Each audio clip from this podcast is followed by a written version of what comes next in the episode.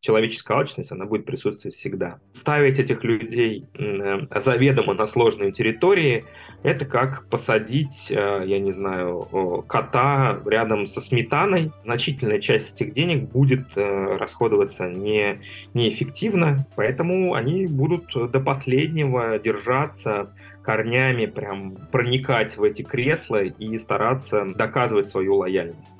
Всем привет, это подкаст «Что нового?», меня зовут Надежда Юрова. 9 декабря – это Международный день борьбы с коррупцией. Один из главных борцов с коррупцией в России – это организация Transparency International. Сегодня с главой Transparency International Ильей Шуваловым мы обсудим роль коррупции в войне и в целом ее состояние во время боевых действий. Первый вопрос такой. Можем ли мы сказать, что коррупция привела Россию к войне?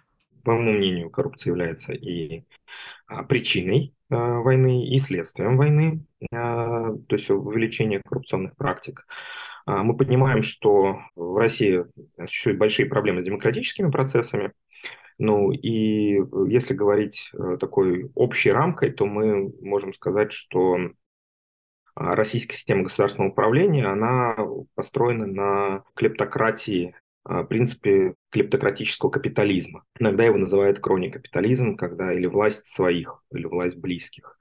А, когда люди, связанные с высшими должностными лицами России, а, тем или иным образом обогащаются через государственные контракты, через получение контроля над э, крупными компаниями или активами. И, очевидно, значительный блок российской элиты, э, российской элите – это люди, связанные с военно-промышленным комплексом и вопросами безопасности. Бюджет а, год от года рос на эти вопросы, на вопросы безопасности и вопросы, связанные с военно-промышленным комплексом.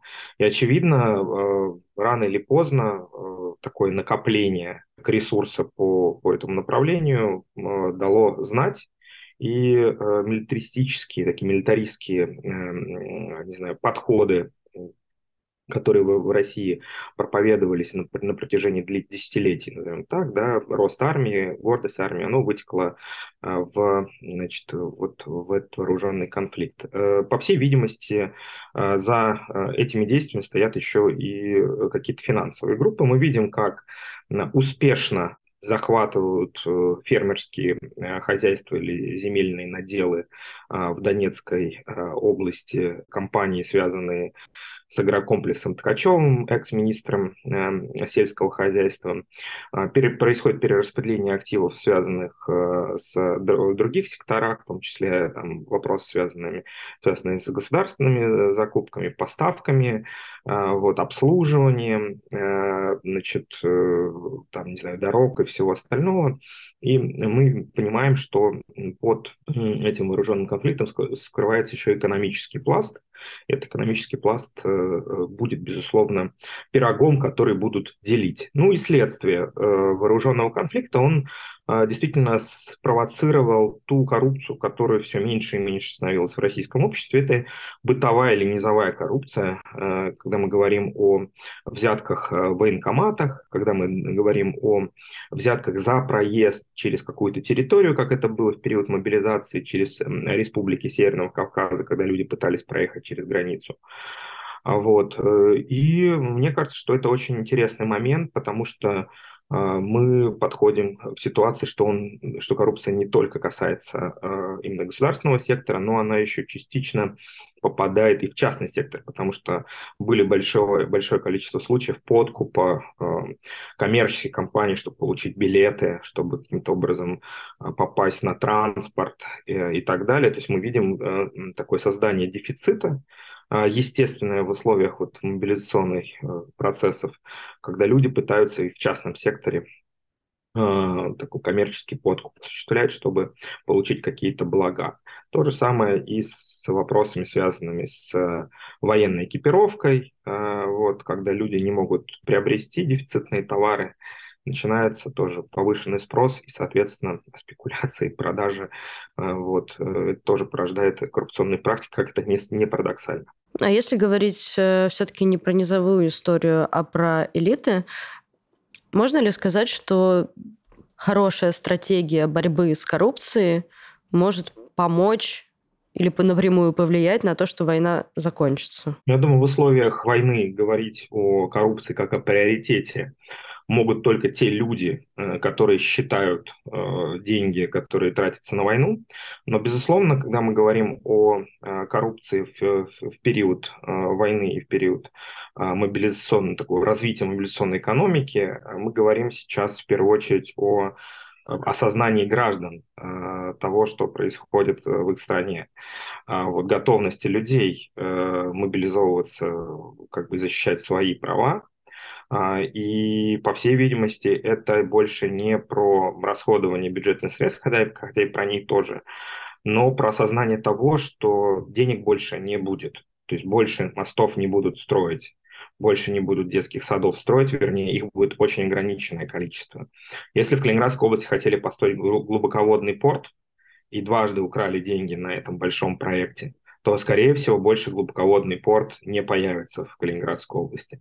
Если не построили какую-то, не знаю, большую магистраль или большую дорогу с связки между а, транспортной между разными городами, то, скорее всего, эти магистрали и не появятся. Вот, то есть э, гиперпроектов э, и проектов, связанных с инфраструктурой, будет Э, гораздо меньше. И это то осознание для граждан, которое, мне кажется, очень сильно важно сейчас. И, конечно же, связь между кошельком обывателя и процессами, э, желание, э, я не знаю, на своей шкуре чувствовать а, происходящее, мне кажется, у любого человека а, порождает какие-то мысли в голове относительно рациональности действий российских властей и связи с собственным благополучием. И это критически важно на, на, на, на текущий момент. Если говорить про поражение или провалы, которые сейчас терпит Россия в войне, ну там сдача Херсона и так далее, коррупция к этому имеет отношение? Я думаю, посредственно имеет, потому что мы видим, во-первых, российские медиа, а, связанные с государством или контролируемыми людьми, имеющими связь с государством, публикуют, э, ну, имеют доступ к какой-то информации, регулярно освещают э, уголовные процессы, которые связаны с э, уголовными делами в отношении представителей Минобороны, офицеров высокопоставленных генерального штаба, в том числе, которые отвечают за материально-техническое снабжение вооруженных сил. И мы видим этот пласт информации, который, которым государство показывает, что существует проблема с коррупцией в военно-промышленном комплексе в Министерстве обороны. А, господин Бастрыкин в Следственном комитете э, сообщил о том, что значит, Министерство обороны и военно-промышленный комплекс, э, они страдают от э, коррупционных практик, по всей видимости, это является одной из ключевых проблем, это является бичом. Вот. И, то есть на уровне руководителя Следственного комитета признать эту проблему, это значит подтвердить ее. И, значит, другой угол есть. Что же, смотр, как же смотрят на эту ситуацию украинские власти?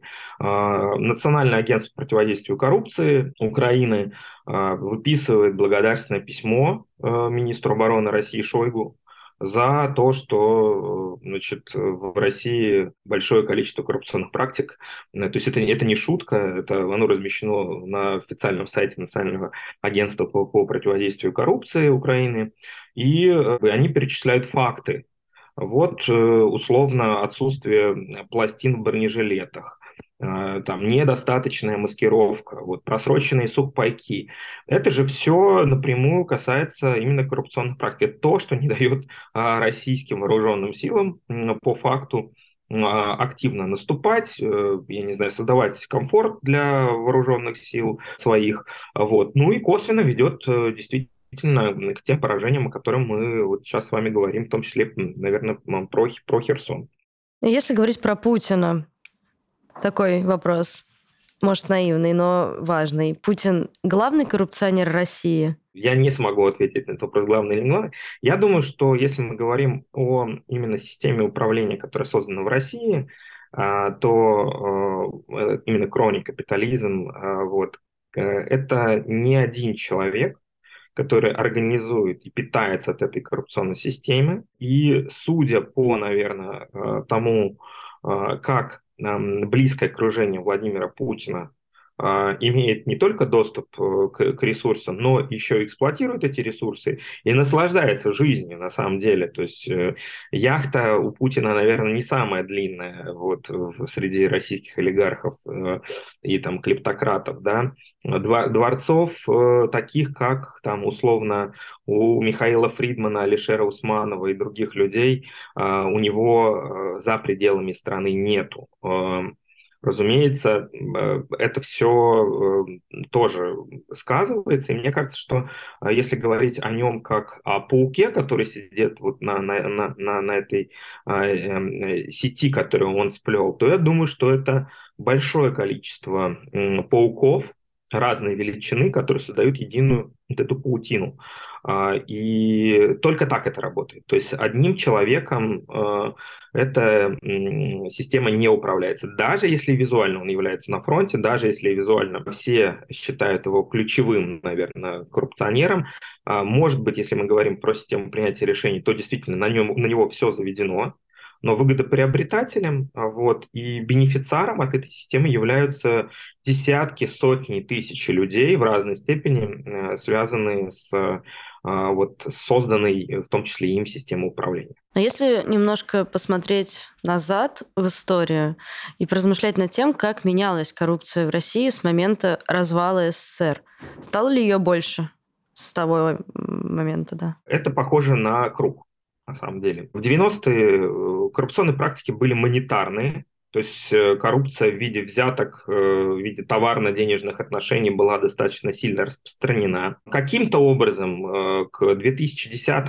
году эта система начала преобразовываться, и надо сказать э, про Дмитрия Анатольевича Медведева хорошее слово, что он достаточно много сделал для того, чтобы э, создать ну, какие-то контуры антикоррупции в, в России. Появились какие-то общественные советы, принят закон о противодействии коррупции, ратифицирована куча, куча международных документов, э, введено понятие конфликта интересов и так далее, и так далее. Декларирование доходов и имущества чиновников появилось.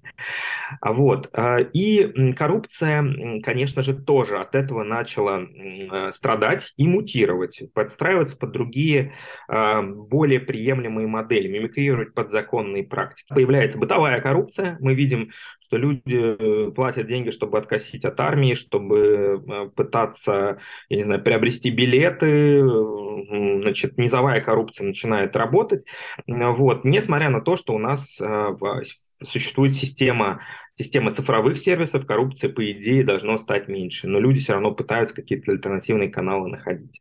Вот это такой вот круг, который мы сейчас проходим, а, и э, будем, наверное, будем находиться, ну, идти еще в такой более жесткой пике с точки зрения того, как будут деградировать социальные практики наши общественные в, именно в части э, принятия решений, а, вот, потому что все чаще и чаще а, в медиа а, появляется давно забытое нами слово, как рейдерский захват. То есть рейдерских захватов как таковых уже э, я не могу вспомнить там за последние 10 лет большого количества, только там какие-то какие громкие там истории, которые посредственно связаны с государственным участием в, в переделе рынка. Э, вот. Но сейчас мы видим, что тут и там, в регионах, э, это вполне себе такая новая нормальность, и видим, как уходящие компании с российского рынка иностранные, как они теряют активы, как идет перераспределение, в том числе недружественно, через рейдерские захваты. Друзья, у нас появился аккаунт на Бусте. Если вы хотите поддержать работу новой газеты «Европа» из России, становитесь частью нашей редакции уже сейчас – у нас в штате есть младшие корреспонденты, обозреватели, спецкоры и редакторы. Вы просто выбираете должность, нажимаете на кнопку «Подписаться» и ежемесячный донат на независимую журналистику оформлен. Переходите по первой ссылке в описании и подписывайтесь на один из тарифов. Поддержите нашу работу. Мы работаем для вас и благодаря вам. То есть мы скорее не можем сказать, что Путин стал успешным благодаря коррупционным навыкам, потому что в итоге-то он как бы все закруглил, и получилось так, что э, он как будто бы не справился? Не только не он не справился. Не надо на самом деле э, считать, что Путин один в этой истории все виноват. Вообще, э, на самом деле, терпимость э, российского общества к коррупционным практикам достаточно высокая. Если говорить о том, как россияне воспринимают коррупцию, они воспринимают, что коррупция – это про другого. Это где-то есть Путин, который коррумпирует и ворует, а на самом деле россияне не готовы давать взятки и э, там, не знаю, подкупать чиновников или, или что-то еще, там, не знаю, платить взятку в больнице там где-то. На самом деле это не так. Терпимость российского общества к коррупции очень высокая. И э, сейчас хотя бы этим не хвастаются, как в 90-х, потому что в 90-х это был навык, были специальные люди в компаниях решалы, которые там, не знаю, могли договориться с кем. Сейчас это все более-менее цивилизованный какой-то формат переведено. Но в реальности э, до сих пор терпимость коррупции высокая, и это в том числе, наверное, стигма, э, с которой нам придется потом разбираться очень долгое время. Мы так ее снять за последние вот 30 лет не смогли. И, по всей видимости, это тоже одна из причин того, э, ну, почему мы находимся в той точке, в которой э, и находимся. В какой сфере вот сейчас во время войны у нас концентрируется максимальное количество коррупции? Это все-таки мобилизация, оборонка. Где? Ну, это разные слои коррупции. Если мы говорим про э, бытовую коррупцию, то я думаю, что это мобилизационный сектор, сектор, связанный с призывом людей, с может быть, с бронью э, от э, того, чтобы люди э, значит, не, не попадали на вооруженные, вооруженные силы. А если мы говорим о значит, административной коррупции, то это больше, наверное, вопросы доступа к государственным контрактам, потому что это есть ключевое условие выживания сейчас российского бизнеса. А, и, возможно, концентрация в этом направлении также э, касается силового блока, который э, является опорной точкой а, для принятия решений о поглощении компаний, приобретении, развитии бизнеса и так далее, и так далее. Без силовиков в реальности сейчас э, ну, не знаю, если по-честному говорить, э, развивать э, бизнес э, опасно по многим причинам, потому что это высокорискованный как бы, процесс, назовем его так. И политическая коррупция. Про политическую коррупцию действительно концентра... концентрация э, власти также находится, и концентрация ресурсов э, также находится э, в силовом блоке, в, в, в спецслужбах, поскольку они участвуют в выработке политических решений, и в военно-промышленном комплексе, который действительно сейчас ну, играет новую скрипку очень важно, в, наверное, и в экономических, и в политических процессах. А, мы уже упоминали Бастрыкина. Я хочу для наших слушателей и зрителей просто еще раз подзвучить эту новость, зачитать ее полностью. А, глава э, Следственного комитета РФ Александр Бастрыкин отчитался, что в 2022 году э, Следственный комитет завел уголовные дела о коррупции в оборонно-промышленном комплексе в отношении 60 должностных лиц.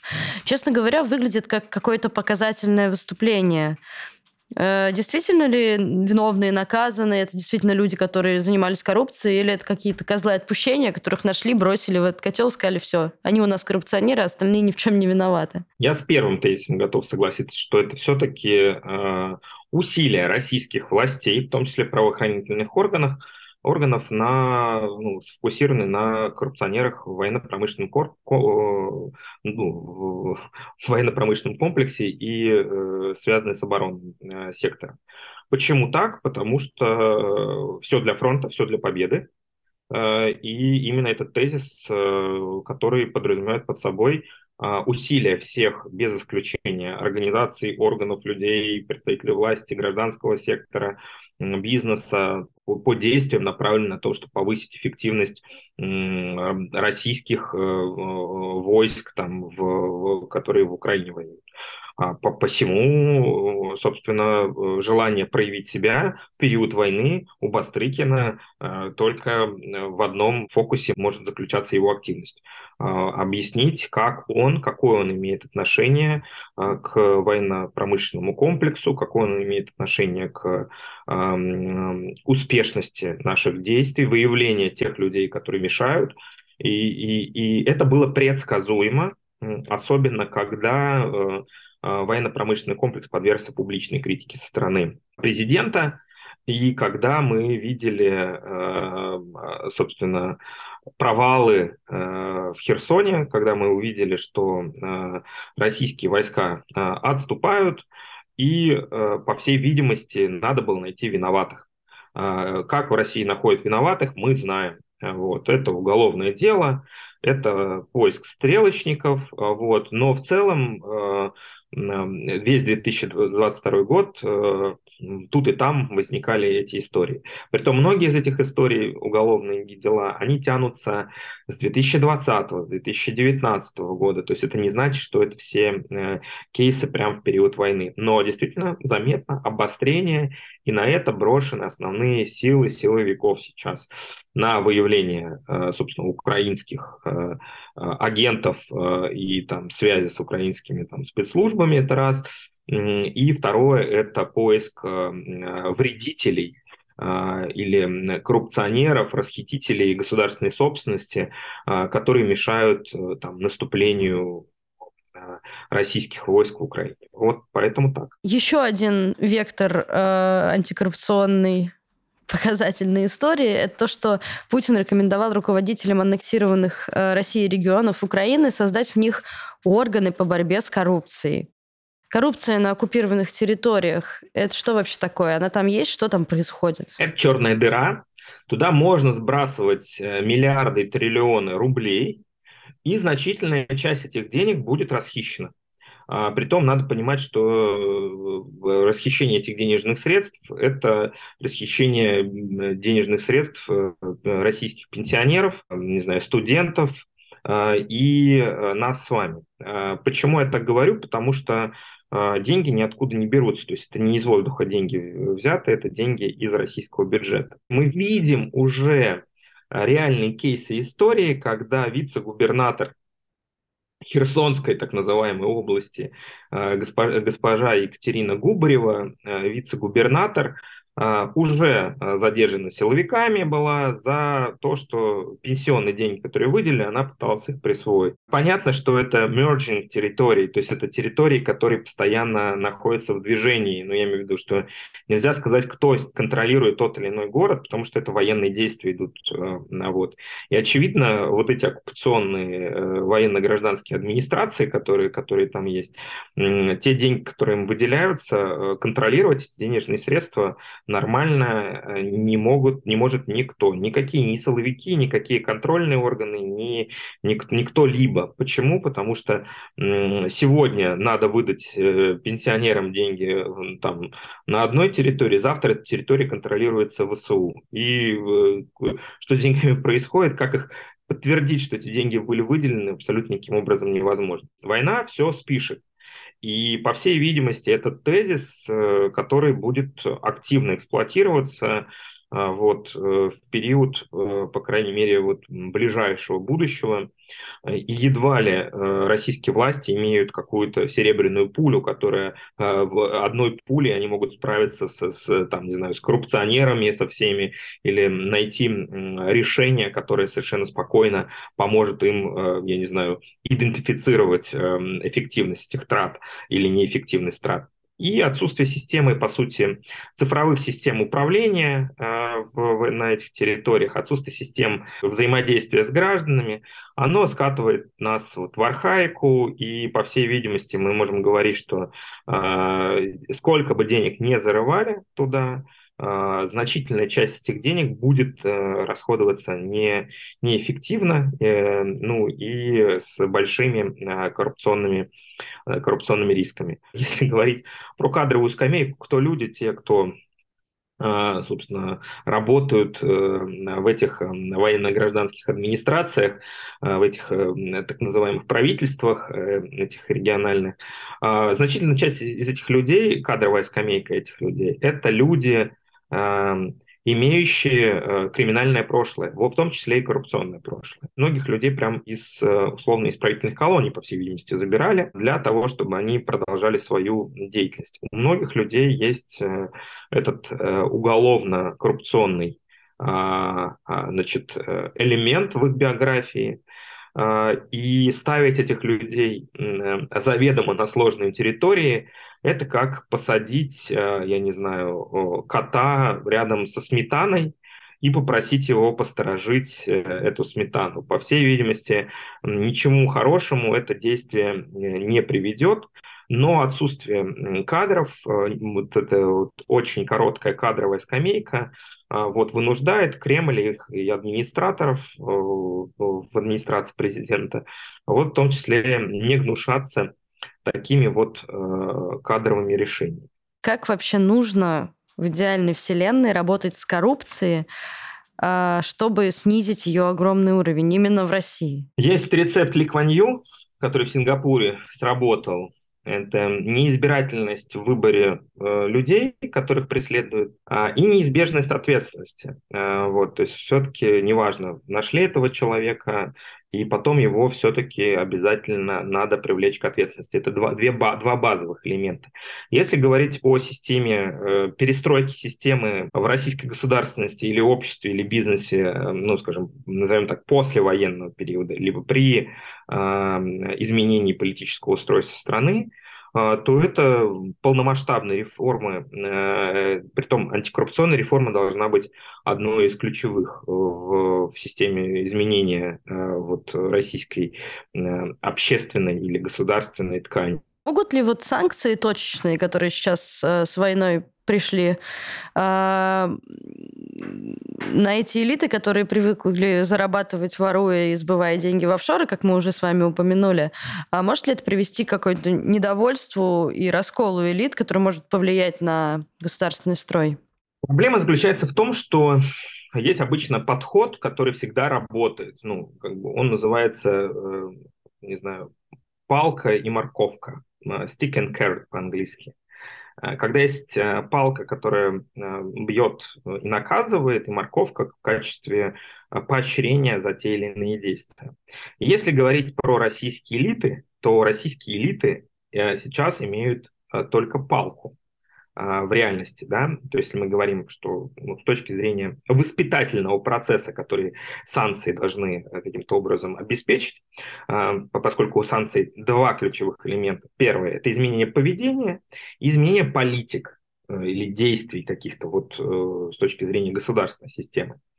А, и мы понимаем, что палка есть, есть наказание, есть отъем активов, есть бан на въезд в другие страны. А, но морковки нету. А, нету понятного выхода из системы э, подсанкционности, то есть человек попал под санкции, а, понятного механизма, кроме как через суд идти доказывать, что ты не обезьяна, что ты не крал эти деньги, или что ты, эм, у тебя есть паспорт хорошего русского, что ты там помогал некоммерческим организациям или был меценатом и филантропом, нету. Нету такой механики, и исходя из этого российские элиты, э, ну, они находятся здесь в тупике. И нету никакого, а, не знаю, а, огонька впереди, который может их как-то хотя бы вот в ту сторону навигацию помогать им обеспечивать. И в этом смысле у них единственное остается возможное действие – это сплотиться вокруг э, Владимира Владимировича Путина и э, той системы, которую он создал. Многие пытаются сидеть на двух стульях, и мы видим, что с ними происходит. Э, господин Фридман э, как-то пытается высказаться против войны, э, вот, одновременно это не проходит и это не воспринимается как критика в отношении президента и как раскаяние за то, что он долгое время являлся бенефициаром одного из крупнейших холдингов в России, например. А, посему я вижу, что российские элиты сейчас находятся в некотором тупике, и запроса на выход из тупика на самом деле у них нету. Почему? Потому что с кем они могут работать, те с ними отказываются работать. А, повернуться лицом к российскому обществу и начать разговаривать с теми людьми, а, не знаю, с общественными организациями, с лидерами, а, там, ну пусть назовут, оппозиционных движений, они не в состоянии, они боятся, потому что это может быть воспринято как предательство. Это очень интересный момент, вот именно тот момент, в котором мы сейчас находимся, когда мы видим, что некогда пассионарные э, какие-то группы, да, как, которые, которые имели какой-то заряд энергетический, которым они могли распоряжаться, развивать, зарабатывать деньги, он превратился в какую-то просто статичную э, какую-то ситуацию, массу, да, и эти люди не в состоянии э, принимать э, решения, и многие из них публично заявляют о том, что если вы думаете, что мои действия, я вот пойду к Путину, и это остановит войну, это все неправда, это все большое заблуждение. То есть снятие с себя ответственности за происходящее. Вот. По всей видимости, эта позиция очень слабая, и она считывается слабой и российской властью, и людьми, которые не разделяют э, их взгляды, и западным обществом. Часть элиты – это все-таки клептократические элиты, и клептократы, и высшие должностные лица, которые а, все-таки э, пытаются или сделали себе какое-то имя и сделали себе карьеру в этой системе, они понимают, что с разрушением этой системы их не станет. То есть э, все те идиотские э, законы, инициативы, которые были приняты, они тут же будут развинчены, потому что в нормальном обществе таких инициатив быть не должно. Поэтому они будут до последнего держаться корнями, прям, я не знаю, а, проникать в эти кресла и стараться а, а, я не знаю, доказывать свою лояльность. Недавно появилась такая, как мне, как мне кажется, не очень понятная новость, что Европейский суд больше не будет публиковать информацию о владельцах европейских компаниях. А, началась какая-то паника, что это может повредить работе антикоррупционных организаций. А можно так простыми словами разложить, как это влияет на вашу работу и что это вообще такое, что это значит? Паника э, началась э, достаточно справедливо, наверное, и, и, и рационально. Почему? Потому что а, длительное время европейские власти а, работали над демонстрацией а, тренда повышения прозрачности системы государственного управления и противодействия отмывания денег, борьбой с, борьбы с коррупцией и так далее. То есть это был один, одна из э, линий, э, которая э, планомерно, долгосрочно э, вот, развивалась в, в системе управления Европейского Союза во всех институтах. И одной из этих эм, составляющих этой линии э, была, было противодействие отмывания денежным, денежным средством.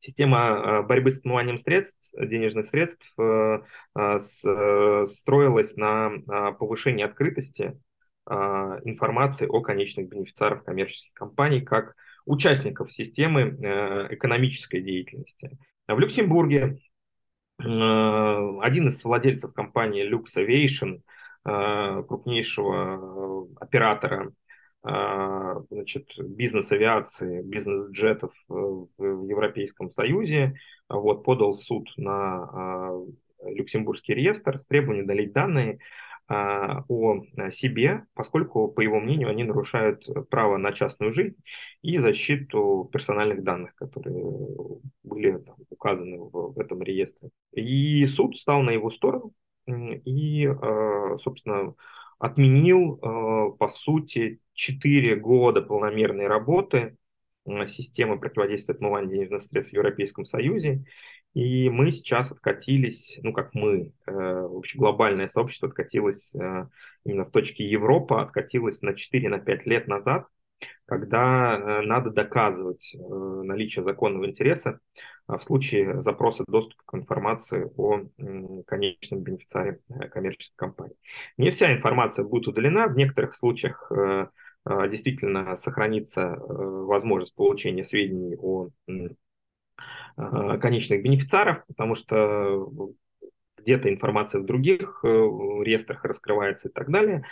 Вот. Но в целом это действительно очень сильно мешает журналистам, а не только журналистам, э, которые занимаются борьбой с отмыванием денег или антикоррупционным, но и в том числе, которые экологическими проектами занимаются, либо, я не знаю, э, похищением людей э, занимаются этими вопросами, или наркоторговлю исследуют, потому что это все касается глобального рынка грязных денег, и который проходит абсолютно а через Европу точно все эти нити, они тянутся. Это усложнит работу а, не только журналистам расследований, не только гражданским активистам и некоммерческим организациям, которые топят за прозрачность, но еще и бизнесу.